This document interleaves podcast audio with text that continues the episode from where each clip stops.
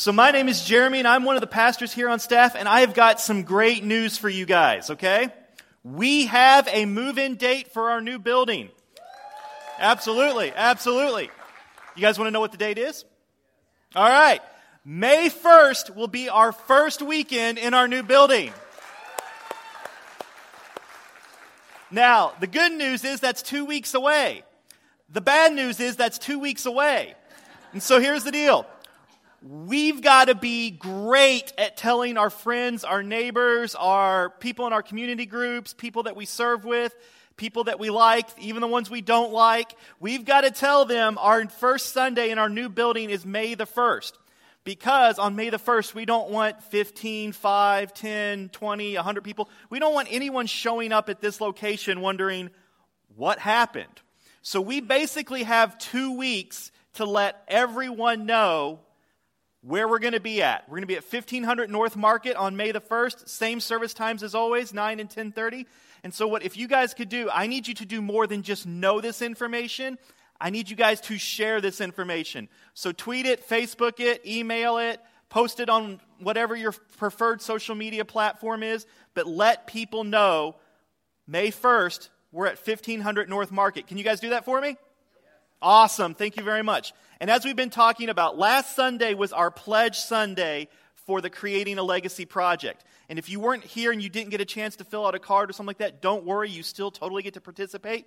We've got a table set up out there in the lobby. You can fill out a pledge card and just kind of let us know hey, here's what I'm committing to give above and beyond my regular giving so that we can move into this new building, so that we can get it all set up and ready to go over this next year for making everything wonderful and great. I, I think we said, yeah, we said $200,000 over the next year is what we're trying to raise so we can move in and get everything situated the way we want. Get the children's spaces built out, get some really nice sound and uh, video equipment. A lot of the stuff that we use here every Sunday belongs to the Benvenuti. We're not allowed to take it with us as much as we'd want to. So this is what that money's going towards. But once again, May the 1st is the date, and now we're going to transition and switch to the topic for the day. Think back to when you were a kid, okay? And if you can't remember that, think back to when you had kids or think back to your grandkids or something like that. But do you remember the first time that you realized that there was a gap between what you knew how to do and what you were expected to do? There was a gap between, okay, here's what I'm comfortable with, and here's what's, here's what's expected of me. Like we all say, we all start off like when we're little kids thinking, okay, I'm going to be an astronaut, or I'm going to be this, or I'm going to be that. And then there comes that moment where you're like, oh wow, astronauts have to be really good at math, science, they have to be physically in shape, they have to be this. And you're like, maybe I can just watch a movie about an astronaut or something like that. You know, there's the gap between what we know and what we're comfortable with and what's expected. I remember for me, I had this experience where when I was in third grade, my grandfather had a heart attack. And he, we lived in Indiana, and he lived in Missouri. And so he ran a 200 acre farm. So my family moved from Indiana back to Missouri to help him kind of run the farm, help him get back on his feet, make sure everything was good to go. And when I moved from Indiana, Indiana is a state that is obsessed with basketball, okay? Everyone plays basketball. It's kind of like football in Texas or Florida or something like that. And so I moved from Indiana, where I was like this average, okay kid, nothing special, to the state of Missouri, where they don't play basketball a whole lot. It's not like an obsession. And all of a sudden, I went from okay average player to I was really good. I could dribble with both hands, I could do all this kind of stuff. And so we lived in Missouri for a couple of years, helping my grandfather out, and I was a really good basketball player, not because I was better, but because I had learned skills at a younger age that they, these, these other kids were just learning. And so we lived in Missouri for a couple of years, and then we moved back to Indiana, and it was middle school. And so I moved back to Indiana, and I'm like, I'm trying out for the basketball team, and you know, I'm good at this. And all of a sudden, I realized, no, I am not good at this. Because that entire time I'd lived in Missouri, I'd spent this time basically not developing any uh, further skills. I was just coasting off the fact that I could already do things the other kids couldn't. I moved back to Indiana, and these kids have been going to camps that I haven't been going to. They've been practicing things that I haven't been going to. They've been receiving coaching that I hadn't received. And I realized, okay, there's a gap between what I know how to do and what I'm comfortable with and what I'm prepared for, and, there, and everyone else. And there's these moments in all of our lives where we're, we have this opportunity to step out into something new. We have these opportunities where we feel like God's calling us into something, and we take a look at what we're comfortable with, we take a look at what we know how to do, and then we take a look at what's expected, or we take a look at what's going to be required, and we have this moment where, we're like, ooh, I don't know. I don't know if I'm capable of that. I don't know if I'm ready for that. I don't know if I have what it takes to do that. And so, what we're going to be looking at today and what we're going to be looking at next, this next week is what do we do when we need to step out, when we need to step up, when we need to move into a new direction, but we're not really sure what to do? And the good news is, is we are not the first people to ever face this. In fact, the Bible is full of examples, and I want to take a look at one example in particular of a guy who said, Okay, I'm in a new situation. I'm not quite sure if I know what to do. And so the very first thing we're going to look at is to, you don't have to turn your Bibles there because we're just going to look at it for just a second. But in Deuteronomy chapter 34, verse 5, we st- here's where our story gets started. And this is what it says Now Moses, the servant of the Lord, died. We're not talking about Moses, so don't worry, this is not a very depressing sermon, okay? But this is where our story starts. So Moses has just died. Moses is the leader of Israel. In fact, he's been the only leader of Israel. For the last 40 years, Moses has led Israel. If you've ever seen any of the movies or remembered any of the stories from a kid, Moses was the one that went toe to toe with Pharaoh, and Pharaoh was the most powerful man on the world. Moses was the one that led Israelites out of slavery in Egypt. Moses was the one that parted the Red Sea. Moses was the guy that brought down the Ten Commandments from on top of the mountain. Moses was their leader for 40 years in the desert. And now, all of a sudden, Moses has died, and his assistant Joshua is put in charge of Israel. Okay? Think about this. For 40 years, Israel's only known one leader. And before that, they were slaves. So it's not like they could say, well, back in the day, you know, we had this guy. No, Moses had been it. Now, think about this. This is an election year in America. And just think about how many friends and family that you know that are completely losing their minds over who's going to be our next president. And we do this every four years. So we've got some experience. We've got some, like, built in record of, okay, yeah, we do this four years, and four years we're going to do it again. Israel had never done this. Israel had never switched leaders. Israel had never had someone step into a new role of, I'm the leader of all of this. And so this is Joshua. Joshua's in this moment right now where, hey, for the last 40 years, I've been around Moses. I've got to see what he's done. I've got to be the number two guy, but I'm comfortable with this. This is what I know. And now I got to walk over here and it's, man, it, it's one thing to be an uncle and, and, get to see your brother raise some kids. It's quite another thing to be a dad yourself. And so, like, jo- Josh was thinking, okay, I'm not Moses. Do I have what it takes? I was listening to, uh, reading about this performance coach once, and he was talking about uh, his work with professional athletes, his work with high level executive officers in companies and stuff like that, and how he would help them get to perform to the peak of their abilities. And he said that one of the first things that he would always do when working with a client is to ask them this question What is the blank next to your name? What is the blank next to your name?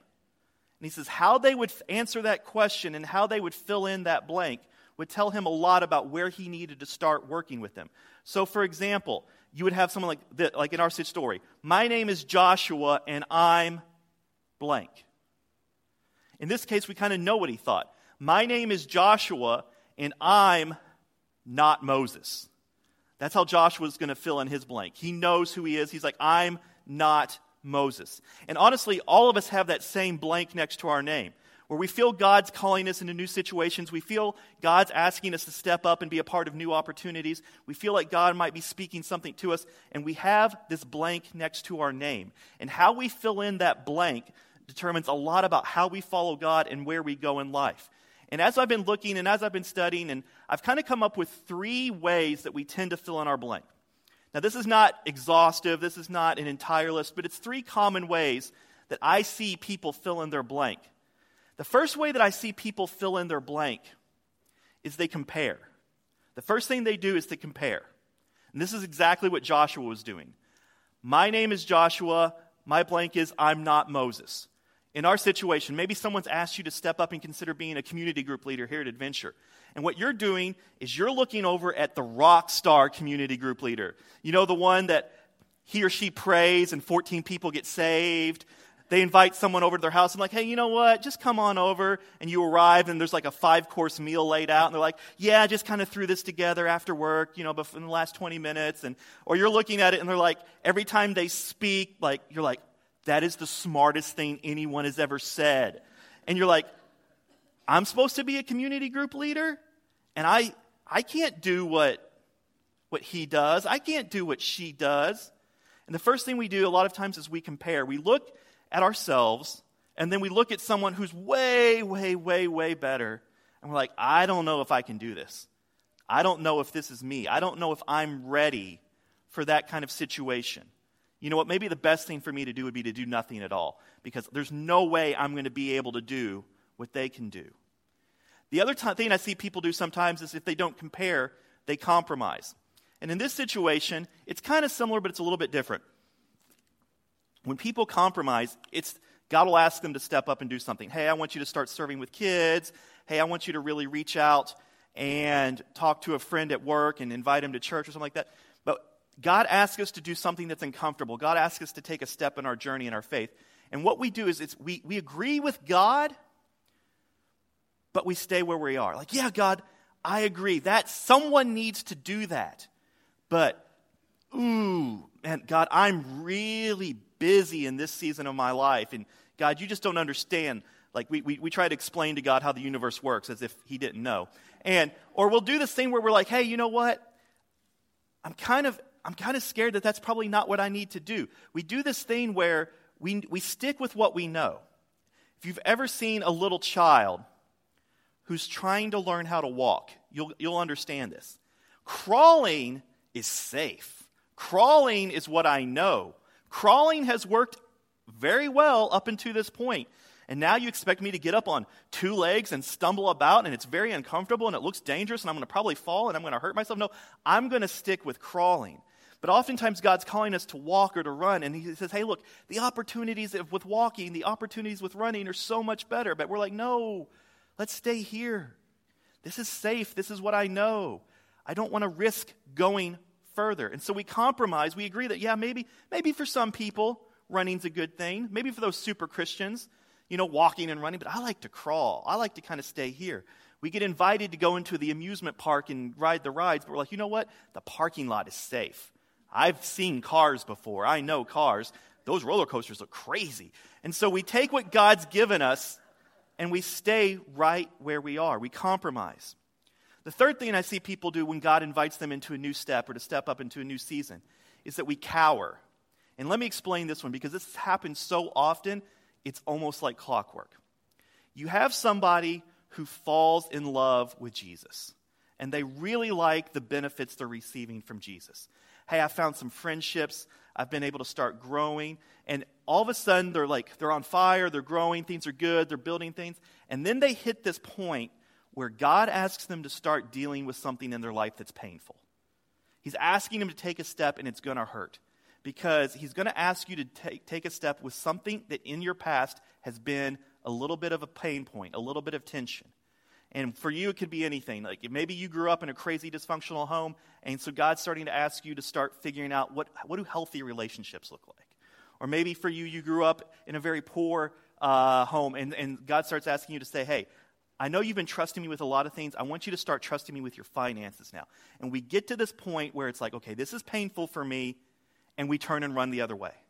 And I see this thing where it happens, and it's almost on like an 18 to 24 month cycle where people, they'll, they'll come to a new church, they'll start to grow, they'll start to get really involved, they'll start to find things, they'll hit their pain point, and they'll say, Ooh, I can't be here anymore. This is too painful. And then they go and they find a new place and then they start the same cycle over again. And literally, I see it, it's about an 18 to 24 month cycle where God's asking them to step up and take a new direction, but they're so scared of what that could potentially mean. They're so scared of what's on the other side that they just turn and run in the other direction. And so, for a lot of us, there are steps and opportunities God's asking us to take. I don't know what they are for each and every one of us individually, but I do know that a lot of us, we tend to react like this. We have this situation where God's asking us to be somebody, God's asking us to do something, and we're like, I just don't know if I can. I'm not her, I'm not him. I'm not disagreeing with you, God, but my life right now, that's just not available, or God, I just need to run. And I've got to ask myself, isn't there a better way of living life?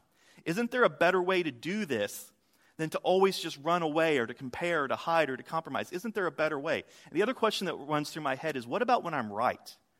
What about when I'm not being modest? That person really is better at doing the job than me. I'm not being modest. I really don't know what to do in this situation. What about when we're right? And what God tells Joshua in this moment applies not just to Joshua, but it applies to each and every single one of us. And so if you have a Bible, we're going to be looking at Joshua chapter 1. If not, it's going to be on the screen, or if you want to use your phone or tablet or what other device. Joshua chapter 1, starting at verse 6. And what God tells Joshua in this situation works for all of us. Here's what it says. Here's what God speaks directly to Joshua, starting at verse 6. Be strong and courageous for you are the one who will lead these people to possess all the land I swore to their ancestors I would give them. Be strong and very courageous. Be careful to obey all the instructions Moses gave you. Do not deviate them, deviate from them, turning either to the right or to the left. Then you will be successful in all you do. Study this book of instruction continually. Meditate on it day and night so you will be sure to obey everything written in it. Only then will you prosper and succeed in all you do. This is my command be strong and courageous. Do not be afraid or discouraged, for the Lord your God is with you wherever you go. All right, that sounds like a great rah rah pep up speech, but there's some things in there that I think we really need to hold on to. There's some things in there that if we pull out and apply to our own lives, we're going to be able to take the steps that God is calling us to do. Here's the first thing that we've got to pull out let God fill in your blank. We all have this blank next to our name, like I was talking about. My name is Jeremy, and I'm blank. Look back at those verses. Look what God does for Joshua. This is the, uh, verse 6. Be strong and courageous, for you, he's telling Joshua who he is, for you are the one who will lead these people. God tells Joshua who he is. You're going to be the one that leads these people. If God is calling you to do something, he's told you who he sees you as. You are the community group leader. You are the one that needs to have the conversation with your coworker. You are the one that can mentor third graders. You are the one that can start to reach out to your neighbors. If God is calling you to do something, He's told you what He sees in you. Let God fill in your blank. See, a lot of times, like we said, well, I'm not Moses. He doesn't need Moses. He said, You. He's told you who you are. He said, He tells Joshua, You are the one that will lead these people. The second thing I see that from this that, that we can learn from what God tells Joshua is that we need to spend regular time with God. If you look at those verses, he tells them continuously study this book, meditate on these words, obey these things that I've given you. It's very, very hard to have the courage and strength to step out into the unknown if we do not spend time with the one who created us. Because every person around us will tell us what they think of what we should be doing. I mean, let's face it. No one's like ever will come up to me and be like, Jeremy, I can't find a single opinion about the rest of my life. No one will tell me. You know, everyone tells you what they think you should do because it costs them nothing. Everyone's more than happy to tell you what you should do with your money, your life, your time, your family, because it doesn't cost them anything if they're wrong. And so most people suffer from opinion overload. And let's not face it, like every single commercial is telling you what's wrong with you and what you need to do and fix it. You just buy this product and it'll magically go away. You've got to spend time with God if you're ever going to hear clearly who you are. Joshua was told by God, spend time with me, read scripture, spend time in prayer, because you have to be strong and courageous. You are the leader of these people. They're going to take their cue from you, Joshua. So be strong and courageous. You're the leader. Spend time with me. Because when you spend time with me, you're going to be able to do the things that I've called you to do. And that leads us to the third thing that I kind of get from there. If you look at verse 9, there's something really interesting that I think people might pass up, but it's, it totally changes the world. Verse 9 Do not be afraid or discouraged, for the Lord your God is with you wherever you go. Why can you be strong and courageous? Why can you stay away from fear and discouragement? Because God is with you. Now, here's the thing there are moments where I look at my life and I know I'm not good enough, and I'm right. They're telling myself, believe in yourself is no good. I can't do it. You know, there's just no point in me pretending otherwise. But God can. And what jo- God is telling Joshua is like, look, very few people, in fact, probably no one, is born qualified to lead an entire nation. What's making you special, Joshua, is not your inherent skill set. What's making you special is the fact that I will be with you always. And so there are moments and there are things that God is calling each and every single one of us to step up and do. And we're like, but I'm not good enough. And God says, I'm not depending on you. I know who I am. And if I'm with you, you don't have to worry about this. Think back to when, um, like I said, if you've ever been around small kids or something like that, there's that moment where you're like, I'm going to start teaching my kid how to help out around the house. Because one day they're going to need to do this. One day I'm not going to want to do this, and I would like to have someone step in and be able to help. And so there's that moment when, like, your kids are like four or five or six or seven, or depending on the task, maybe even older, and you ask them, hey, come help me do the dishes. And you know for a fact they can't do the dishes. You know for a fact that it's actually going to take a lot longer and it's going to take a lot more work for you to let them help you do the dishes.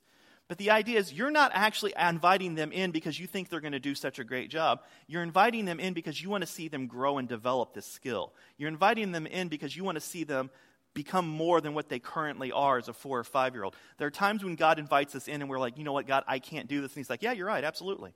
But one day you're going to be able to, and I'm going to be with you, and we're going to start working on it right now. And so, yeah, it's going to be 99.9% God and 0.1% you, but that's okay. I'm not expecting you to get this right on the first time. I'm expecting you to stay close to me, follow me, and then see how it's done. All of us have these opportunities. All of us have these moments where we can step into a situation. And see, the thing that we have to understand, and if you could take one thing away from today, it would be this who God is matters more than who we're not. Let me say that again. Who God is matters more than who we're not. Because Joshua could say, Look, I'm not Moses. I'm not ready to lead. I'm not comfortable with this new set of responsibilities. I'm not sure I need to stick around and have to face this situation. And God says, I know who you are, but who I am matters more than who you're not. Who God is matters more than who we're not. Now, let me give you a real practical, real life, this week example of that. You may or may not have heard, but we're moving into a new building. Okay? We've never moved into a permanent facility of our own. For 13 years, we've always used rented facilities, borrowed things, stuff like that. Are we 100% ready and are we going to get uh, everything right the very first time we move into our new building? Probably not. We'll probably get in there and be like, that was dumb. All right, let's fix it. Or something like that.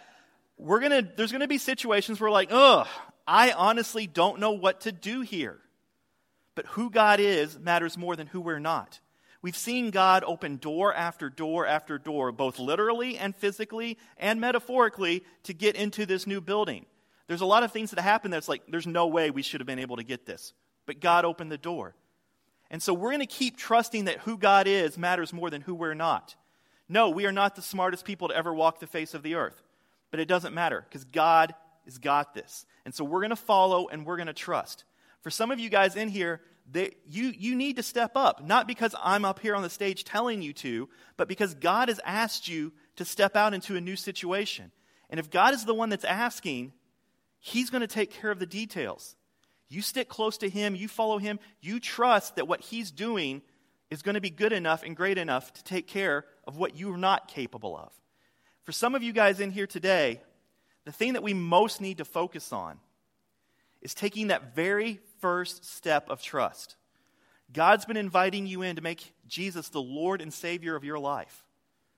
And you've never actually followed through. You're like, you know what? I kind of like this place, kind of like some of the people I'm meeting, kind of like this idea of not having to live life with chaos and panic all the time. And so, this idea of following a Jesus, I kind of like that. But you've never taken the courage to say, you know what? I'm going to step up today. I'm going to make Jesus the Lord and Savior of my life. And if that's you today, my prayer is that just in a second, we're going to have a time of prayer. And I, I, I, pray that you would come forward and make Jesus the Lord and Savior of your life. Our prayer team will be down here. We would love to pray with you, but do not walk away from this opportunity. God has got you. You're like, I don't know what I'm going to do as a Christian. I don't know how to, how to be a Jesus follower. That's okay. God didn't say you had to know it all. He said just follow. Just take that step of faith. We would love to pray for you with that. So I'm going to say a prayer. Our prayer team's going to come forward. The band's going to play. And if today the decision you need to make is to make Jesus the Lord and Savior of your life, we would love to pray with you about that. Let me pray. Our dear Heavenly Father, Lord, thank you for the strength and the courage that you give us. We don't have to know everything. It's obvious we don't, but we can trust the one who does. We can trust someone who says, Be strong, be courageous. We can step up into the life that you have for us. And so, Lord, that is my prayer that each of us would take whatever step is necessary to live more fully into the life that you have for us. It's in Christ's name I pray. Amen.